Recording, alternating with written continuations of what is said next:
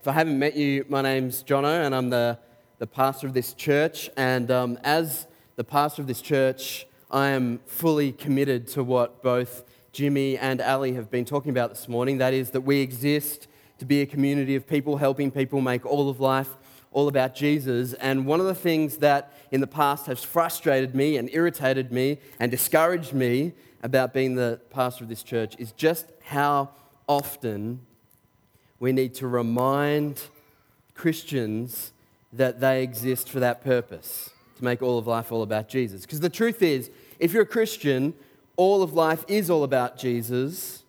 And if all of life is not all about Jesus, then you're not a Christian.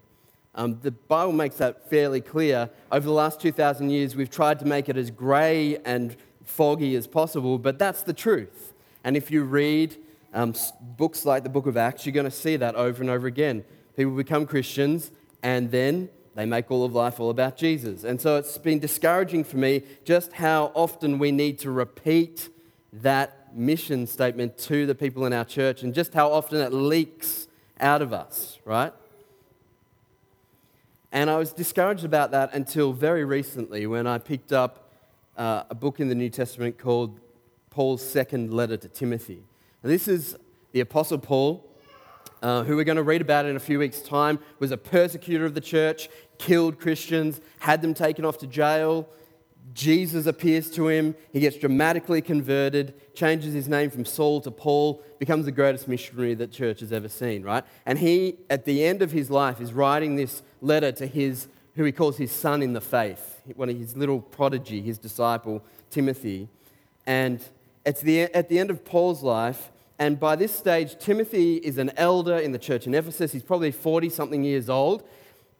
And Paul says something to him which would be condescending if it wasn't so necessary. Let's check it out. In 2 Timothy, he says this Remember Jesus Christ, raised from the dead, descended from David. This is my gospel. So you've got the greatest missionary who's ever lived at the end of his life speaking to one of the senior churchmen in the early church. And he says to him, Remember Jesus Christ. There might be some in our church who hear us over and over and over again say, This church's um, mission is to make all of life all about Jesus, and hear us going over and over again and, and saying, Well, that, yeah, we got that. What's the next thing? We've got that. Let's move on to 2.0. And the point is no, you never get past the gospel. You never get past the first step, which is to make all of life all about Jesus. Paul to Timothy, remember Jesus Christ. And the reason that this is so important for us is because we saw last week, as we opened this book up for the first time, we saw in the first chapter, in verse 8, that Paul, uh, sorry, uh, Luke, who wrote this uh, historical account of the early church, helpfully gives us what I think is probably the key to understanding the whole book. In verse 8, he says this, and we saw this last week.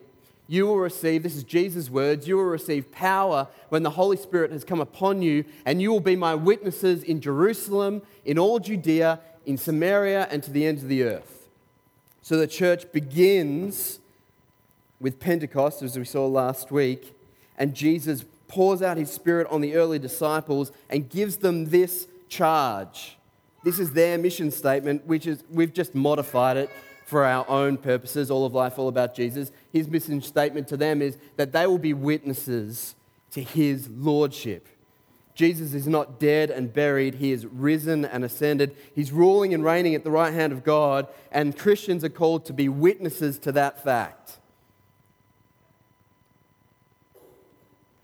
You'll be my witnesses in Jerusalem, in all Judea, in Samaria, and to the ends of Caroline Springs, the ends of the earth.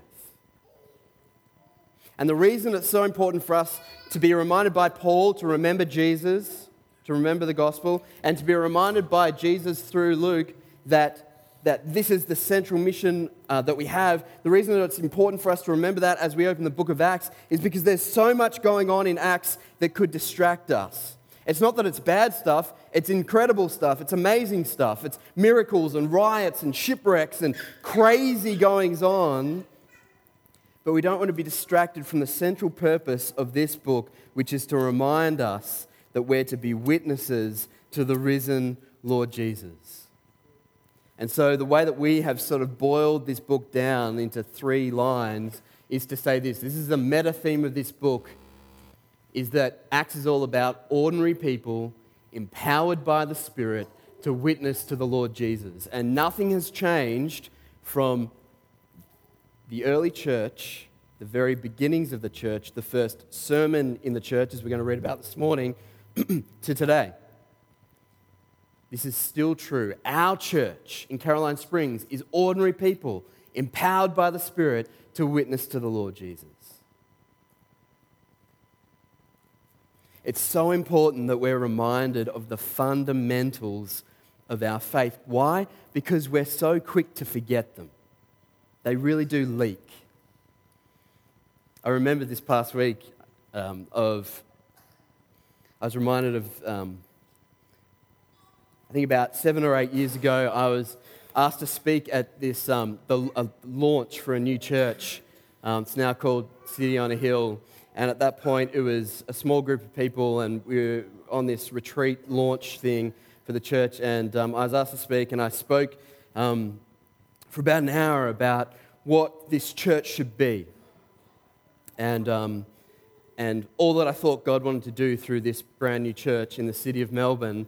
And, um, and by the end of it, I was pretty pleased with myself. And um, we went to lunch afterwards, and people were coming to me and saying, You know, that was the best talk we've ever heard. And I was like, Yes, well, you're welcome. And, um, and, and then that went for a couple of days, that, that launch retreat. And then I got back to work, and I was a student at the time, so I had, uh, um,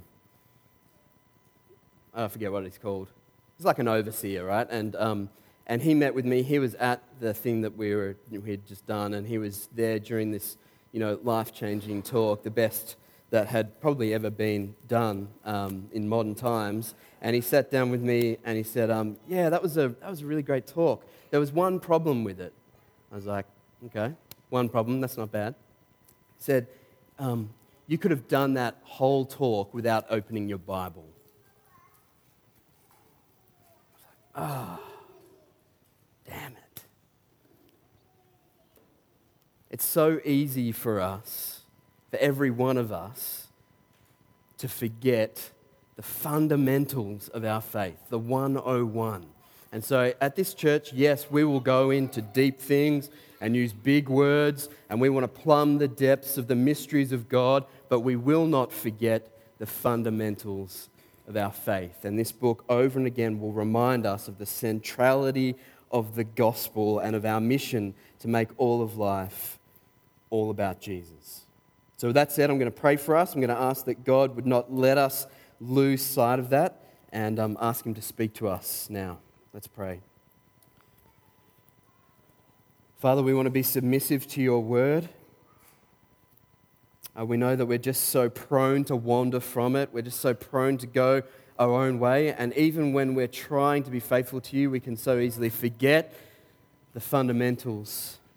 And so I pray this morning that you'd speak powerfully through your servant Luke and through your servant Peter, and that you'd teach us and change us. We pray it in Jesus' name. Amen. All right, so if you were here last week, you would have heard that um, at the very beginning of the book of Acts, Luke, the historian, who we saw has been since described as one of the greatest historians in human history. That comes from both secular and Christian sources. He, his history is incredibly lucid, and to the point he was a physician we're told. And so he has this kind of mind that looks for detail and clarity. And in this historical account of the early church, Luke describes for us the very beginning of the church, where, where, where the disciples, about 120 of them at this point, were gathered in, a, in one space. The Spirit of God was poured out on them, and, and he describes it as being like wind and like fire. It was like the whole place was shaken with wind and it was as if fire was coming down and resting on these people, and they started to speak in languages that they didn't know, they hadn't learned. They were speaking about the wonders of God, and other people who were there from different nationalities and cultural backgrounds were hearing these people speak in their own languages. It was this strange demonstration of God's power at the very beginning of his church. And it obviously confused some people. And so we pick it up and see the response of the people who were there in verse 12 to 13. Amazed and perplexed, they asked one another, this is the people who are hearing them speak about the wonders of God in their own languages, what does this mean? Some, however, made fun of them and said they've had too much wine. So, this is the response to this incredible event that's happened. Some people are intrigued, some people just think it's a bit of a joke and make fun of it.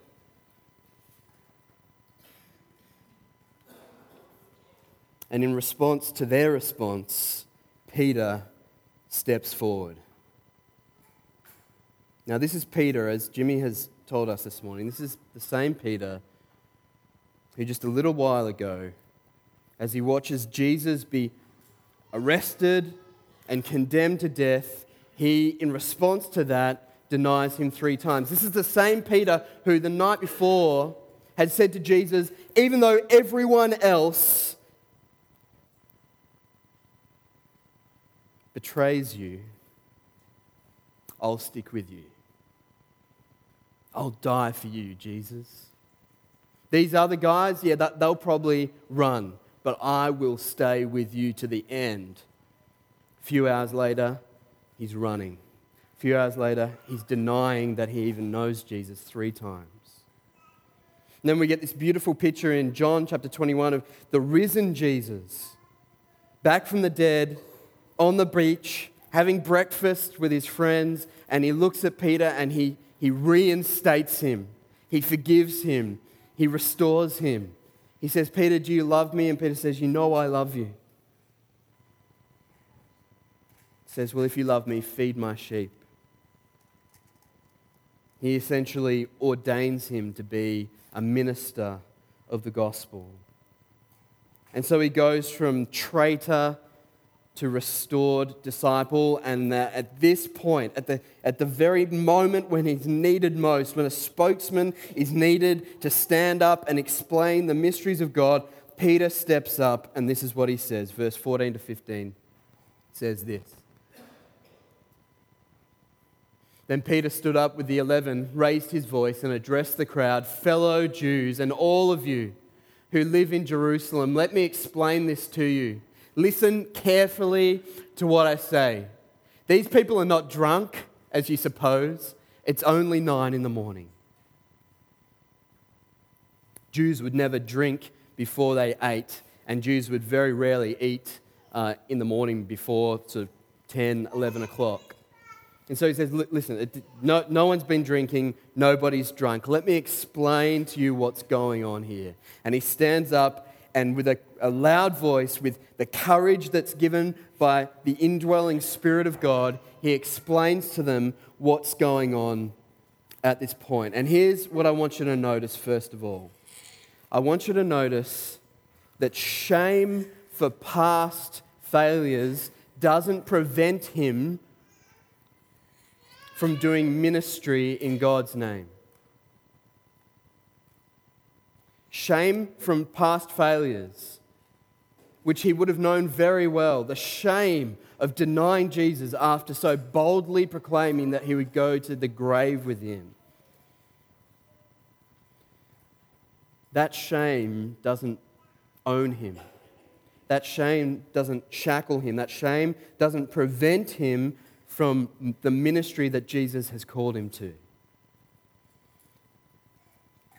Now, if you've been a Christian for any length of time, I'm sure you'll be familiar with that sense of shame and guilt when you realize for the thousandth time how you have failed to live up to your identity as God's child. And if we're not careful, we can allow that shame and that guilt to anchor us and to shackle us and to prevent us from making all of life all about Jesus, to prevent us from being witnesses to the risen Lord Jesus. And I want you to see the example of Peter here who hasn't allowed that shame to shackle him. Why? Not because he's got such great self esteem, not because he read a few self help books and overcame it. He, he, he's not shackled because he understands that the death of Jesus is sufficient to cover his sin. It's not because he sees himself as perfect, it's because he knows he has a perfect sacrifice in the Lord Jesus. So, by all means, overcome your shame and guilt and disappointment. By all means, loose yourself from the shackles of that guilt, but make sure you do it on the basis of Jesus' perfect life, death, and resurrection, not on the basis of good self esteem. So, on that basis, Peter, filled with the Spirit, stands up with a loud voice. He says, Listen to me. This is important. This is the most important thing you're ever going to hear in your life. Let me explain this to you. And he goes on in verse 16 to 21. Let's read that. He says, This is what was spoken by the prophet Joel. This is 800 years before. 800 BC. Joel writes this In the last days, God says, I will pour out my spirit on all people. Your sons and daughters will prophesy, your young men will see visions, your old men will dream dreams. Even on my servants, both men and women, I will pour out my spirit in those days, and they will prophesy. I will show wonders in the heavens above and signs on the earth below blood and fire and billows of smoke. The sun will be turned to darkness and the moon to blood before the coming of the great and glorious day of the Lord, and everyone who calls on the name of the Lord will be saved. Prophet Joel, 800 years before, writing these things. And here's what's happening. Some of the things that are, uh, are in that prophecy are happening now in the book of Acts, chapter 2, at the beginning of the church some of those things prophesying, dreaming dreams, visions, the, the Spirit being poured out on His people. Some of these things are, are, are waiting until Jesus comes again at the end of this age. So it's sort of bookmarks for the age of grace from the beginning of the church to the coming day of the Lord when Jesus returns.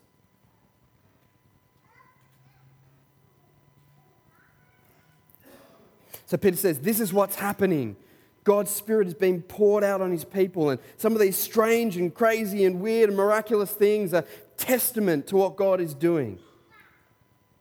Laying down a marker in salvation history. And some of these things are, to, are yet to come. We don't know, Peter's thinking, we don't know if this is happening in a week or in a year or in 5,000 years, but here are some of the markers that God is laying down. And it's interesting the context for Joel's words, 800 BC. Uh, he's writing in the midst of this plague of locusts that have, have just assaulted the people of Israel, devastated the land. They're now in this famine, desolation, and barrenness. And he says, in that context, if you repent, if you call on the name of the Lord, he will save you out of this desolation. And I think that's what Peter is saying to his hearers at this point in Acts chapter 2 in the midst of this desolation that we call life, call on the name of the Lord and you'll be saved. Listen, in my role as a pastor, I have this, this rare insight into people's lives. I get to see behind the curtain, right? Most people in church and out of church, we're all the same. Most of us carry around with this, this, this great facade. It was great this morning, actually uh, said good morning to someone. I said, How you doing? And he was like, uh, Yeah, good. And then I saw his wife and saw that he, she knew that he was lying. So I said to her, Really, how are you going? And she said, Not good. And he was like, Yeah, not good. I love that. And I have this opportunity because of my vocation to see behind the facade so often. And it's at the same time exhausting and exhilarating. But here's what I can tell you for sure. and puts paid to the myth perpetuated by the facade. Here's what I can tell you for sure all of us live in the midst of some measure of desolation. All of us, to varying degrees in different seasons of life, are dealing with the plague of locusts. And so, what I, want, what I think Peter is saying to us, and what I want to say to us in the midst of this plague, in the midst of this desolation and barrenness and famine, hear Peter's words coming from the mouth of Joel 800 years before. Everyone who calls on the name of the Lord will be saved, saved from desolation.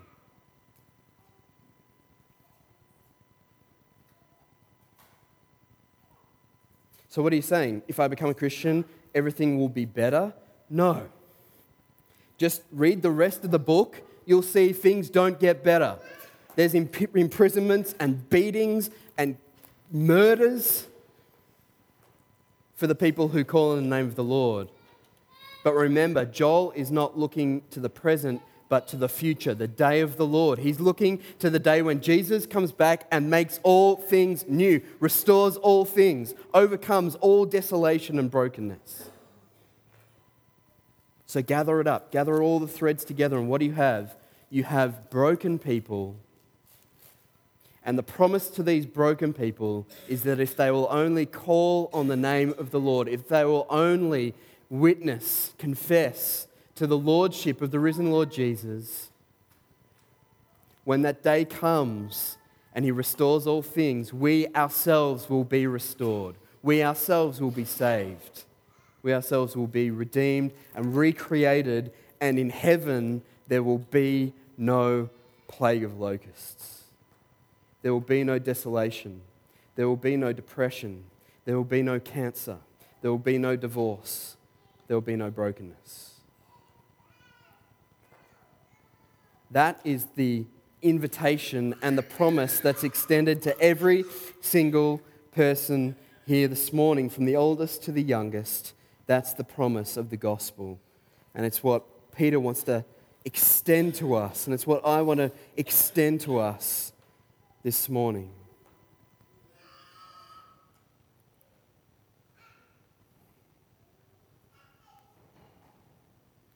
Let's keep going. Verse 22 to 24, I want, to, I want you to see the, the, the life, death, and burial of um, life, death, burial, and resurrection of Jesus. Okay? 22 to 24. Fellow Israelites, he says, this is continuing this sermon, his first sermon, the first sermon in the church as far as we can see. Fellow Israelites, listen to this. Jesus of Nazareth was a man accredited by God to you by miracles, wonders, and signs which God did among you through him as you yourselves know. You've seen this, you've witnessed this. Verse 23. This man was handed over to you by God's deliberate plan and foreknowledge, and you, with the help of wicked men, put him to death by nailing him to the cross. But God raised him from the dead, freeing him from the agony of death because it was impossible for death to keep its hold on him. Life, death, resurrection. Again, Peter wants to bring us back to the central, central crux, the literal crux of our faith, to the cross.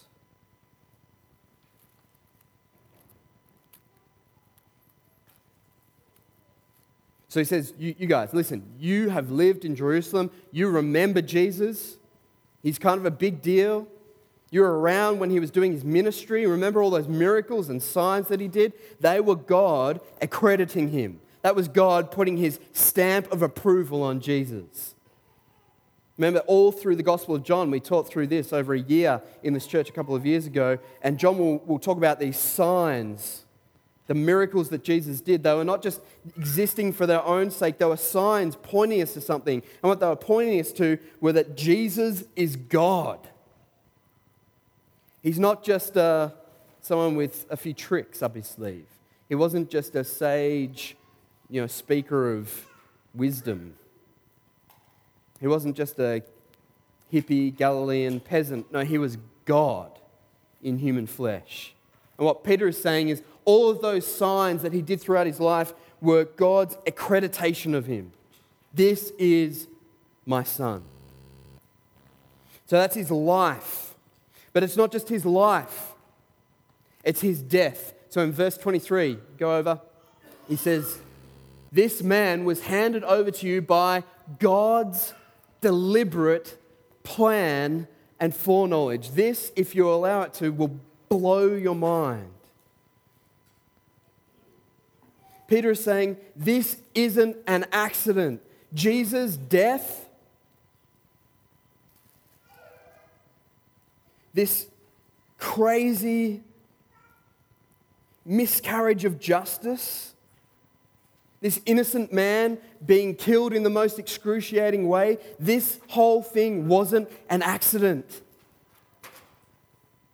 This was God's deliberate plan. God had thought this up, God had planned this out before the world was ever created.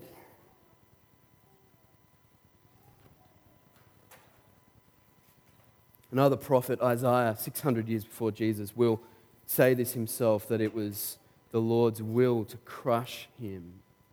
It was God's plan to destroy his own son. Why? so that we wouldn't have to live in desolation for eternity. So it's his life, it's his death, but it's not enough that he was killed according to God's plan. It wasn't enough that he was killed at the hands of wicked men. Verse 24 God raised him from the dead, freeing him from the agony of death. Why? Because it was impossible for death to keep its hold on him. I love that poetic language.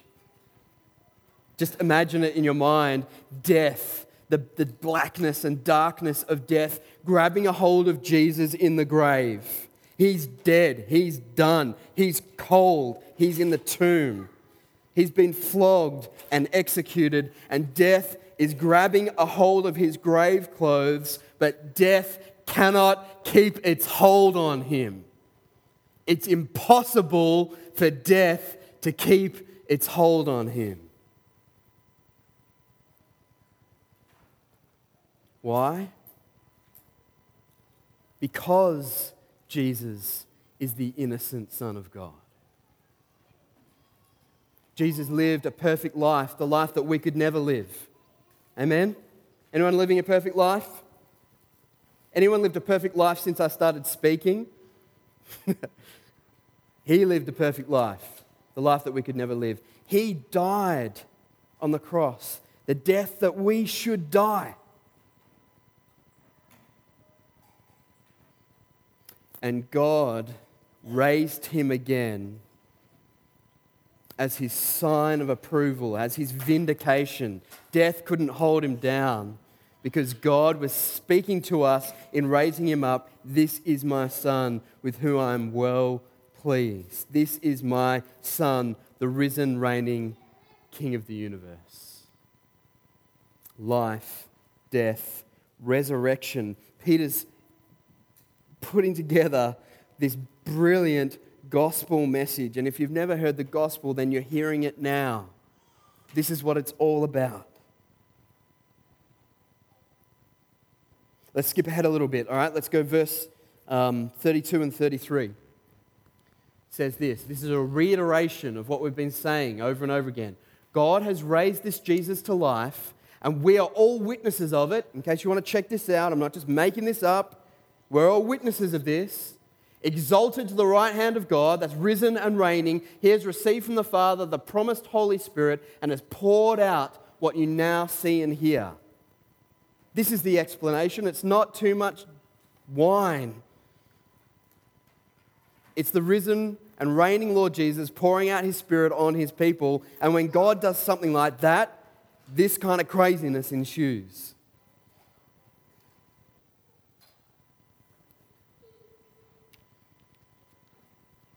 This is what you now see and hear.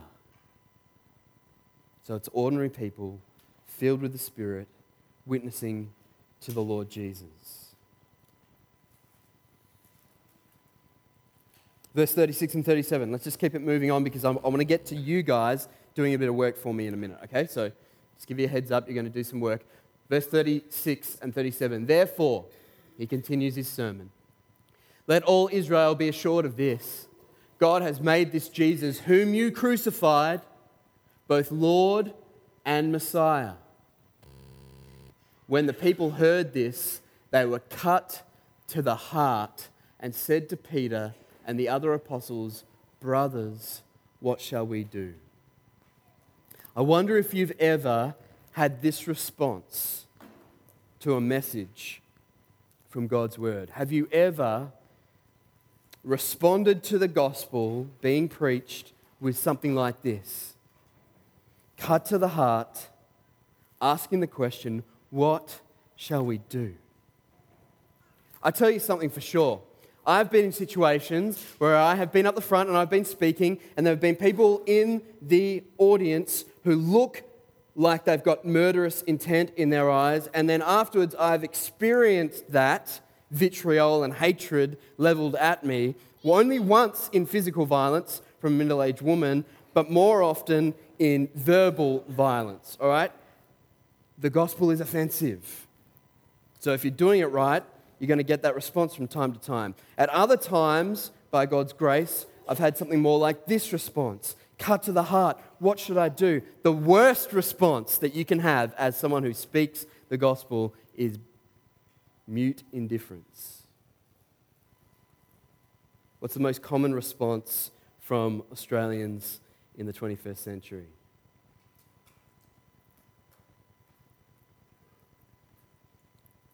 Have you ever been cut to the heart to the point where you're just asking the question, what am I going to do?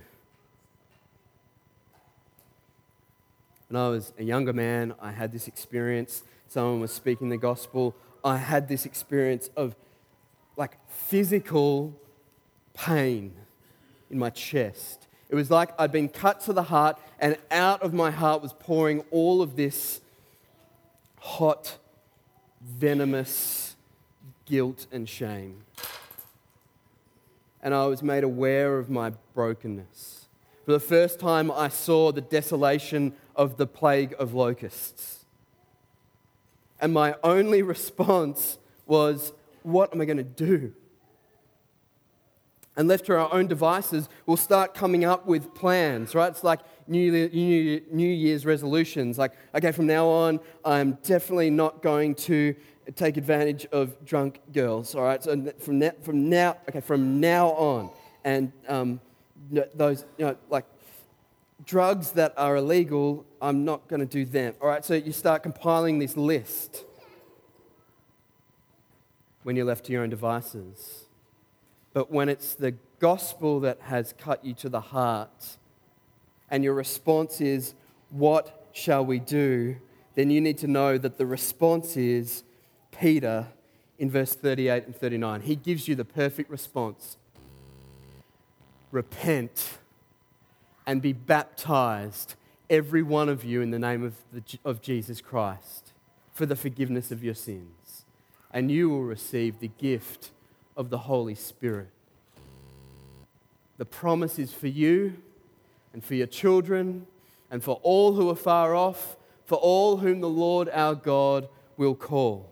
So this morning, everyone look right at me because this is, all right, this is, this is the bit.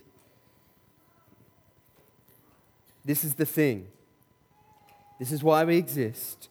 We want to put before you this glorious good news this glorious invitation from God Himself on the basis of all that He's done for you to simply receive what He's already done. If you're cut to the heart and you're asking, What should I do? In one sense, God says, Nothing really. Just receive what I've already done for you.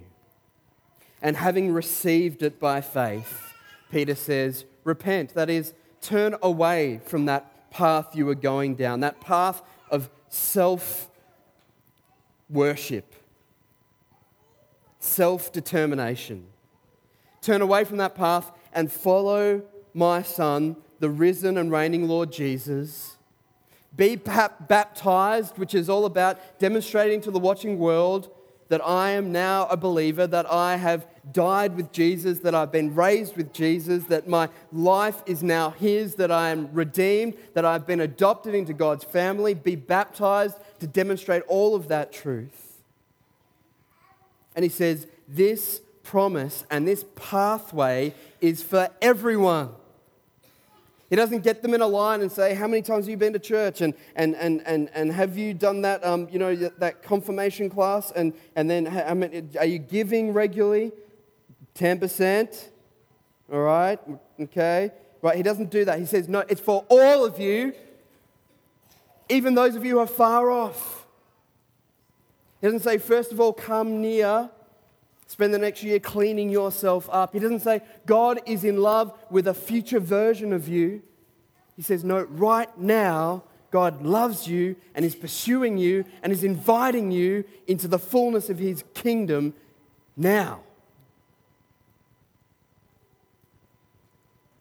Repent and be baptized in the name of the Lord Jesus. Why the name of the Lord Jesus? Because it's not in your name that you're being baptized, it's not on your merits, it's not on your good record, it's on the record of the perfect life of the Lord Jesus. Now, the question is for the historian Luke, the question he wants to answer is what happens when, in response to a great sermon like that, a bunch of people are cut to the heart, are re- repentant, are baptized, and then start meeting together, what, what does that look like? And he chronicles for us a picture of what that looks like. And so I'm going to read this, and then I'm going to turn it over to you. So, what you need to do is make sure you have open Acts chapter 2, verse 41 to 47. I'm going to get you to do a little bit of study I'm going to hand it over to you, and for four or five minutes, you're in groups of sort of four, five, six, or seven. You're going to look at this passage. You're going to come up with what, in our common, like modern parlance, would be sort of um, mission, vision, and values and rhythms, right, of the early church. You're going to come up with what those are, and then you're going to tell me what they are, and then we'll be done. Okay, so here it is the picture of the early church, verse 41 to 47. Those who accepted his message were baptized, and about 3,000 were added to their number that day. They devoted themselves to the apostles' teaching and to fellowship, to the breaking of bread, and to prayer. Everyone was filled with awe at the many wonders and signs performed by the, by the apostles. All the believers were together and had everything in common. They sold property and possessions to give to anyone who had need. Every day they continued to meet together in the temple courts. They broke bread in their homes and ate together with glad and sincere hearts, praising God and enjoying the favor of all the people. And the Lord added to their number daily those who were being saved. All right. You got your homework? Get together, four or five minutes, and then you're going to come back to me with the vision and values and rhythms of that first church. All right, all right, all right. Let's chat for a second. Let's chat for a minute. So, tell me from your discussions, what are the kind of the values, core values of this first church? Commitment to God and to each other. Yep. Good. Selflessness and joy. Those things go together. Man. Yep, that's right. Other things? Meeting together. Meeting together and eating together. Yep. Passion. Yeah. Yes. Nice one. Passion. Generosity. Yep. Ah, give that man a gold star. They were making all of life all about Jesus. Interesting. Interesting. Sincerity. Yeah. Not much nominalism in the early church. Yeah. Sincerity of belief. Yep. Teaching. Yep. So they devoted themselves to the apostles' teaching, to the fellowship, to the breaking of bread, and to prayer. It's another value that they had. What are the kind of rhythms that they have that are outlined for us? I don't think Luke wants this to be an exhaustive, sort of hour by hour history of the early church, but he, he mentions some rhythms that they do in community. What, what have they got there? About verse 46. They got a daily rhythm there. Every day they continued to meet together in the temple courts. They broke bread in their homes and ate together with glad and sincere hearts, praising God and enjoying the favor of all people. So, here's what I want us to get to this morning. And you just let this, I'm not going to tie this up in a neat bow. I just want to let this marinate, okay, over the next week. Think about whether, remember last week we talked about some of Acts is prescriptive and some of it is descriptive. So some of it is a prescription for our church. This is what we should be doing. Some of it is descriptive, just a description of what the church was doing then. So I want you to ask yourself and one another what in this passage, 42 to 47, is prescriptive for our church? What, what of these things should we be doing? Sometimes, when you suggest, as we have over the years, that we ought to be doing some of these things, people say, well, you, your service is going to go for way more than two hours if you do this. And that's the point, right? It's not about church service. This is about all of life being all about Jesus. This is about meeting together daily. They met in the temple courts, that is like a big place, a big group, a church, and they met in people's homes. They ate, they prayed, they taught, they listened, they had fellowship with one another. So think about what, what, what needs to change about our church. I'm throwing this over to you. This is a sort of the most democratic we get in the Anglican church, all right? What do you think? What needs to change about our church to be more like this church to the extent that we should be like this church? One thing I want to commend to you, and this is something, this is the thing that we've been working hardest on uh, during the week um, as a staff, is getting our small group network functioning in a healthy way.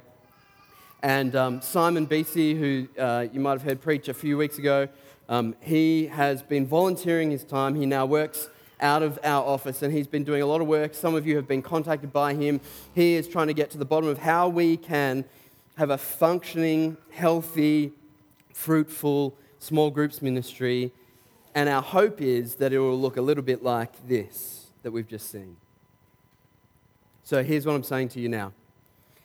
From now, or in uh, probably a week or so, until for the next few months, we'll be running a sort of incubator group, small group, for potential leaders and facilitators of these small groups. If you feel like God might be equipping you or calling you to be one of those leaders, one of those facilitators of one of these groups, then you want to get into that group and we're just going to meet from week to week and sort of workshop what it looks like to be a small group, train you, equip you for a couple of months, a few months maybe, and then we're going to send you out to start your own groups. So if God is calling you in, in any way, shape, or form to be a part of that, then please come and see me afterwards. We'll get you plugged into that group. And then from towards the end of the year, around summertime, and hopefully until the day of the Lord, we will be meeting and fellowshipping together in homes throughout the week. That's all I wanted to say. Please let that sort of ruminate for the next week. Let me know. You can email me, you can call me, you can talk to me next week. If you want to, you can speak to the congregation. If you think that God has something that you, you need to say to us about this, you can speak to us next week. Um, just, just hit me up uh, ahead of time. And um, yeah, and we'll see what God does through this. Let me pray for us as we finish up. Father, as a church, we want to be shaped by your word. We don't just want to be shaped by the culture or by the leaders or by personalities or by um, just the latest fad. We want to be shaped by your timeless truth. And so we pray that you would give us wisdom to know how to shape our church according to your revealed will. Please be with us throughout this series. Help us to continually be shaped by it. Lord, please save us from becoming proud or inflexible or just stuck in our own ways. Please help us to be always reforming, always changing. Please help us to make all of life all about Jesus. For we pray it in his good name. Amen. Amen. Thanks, guys.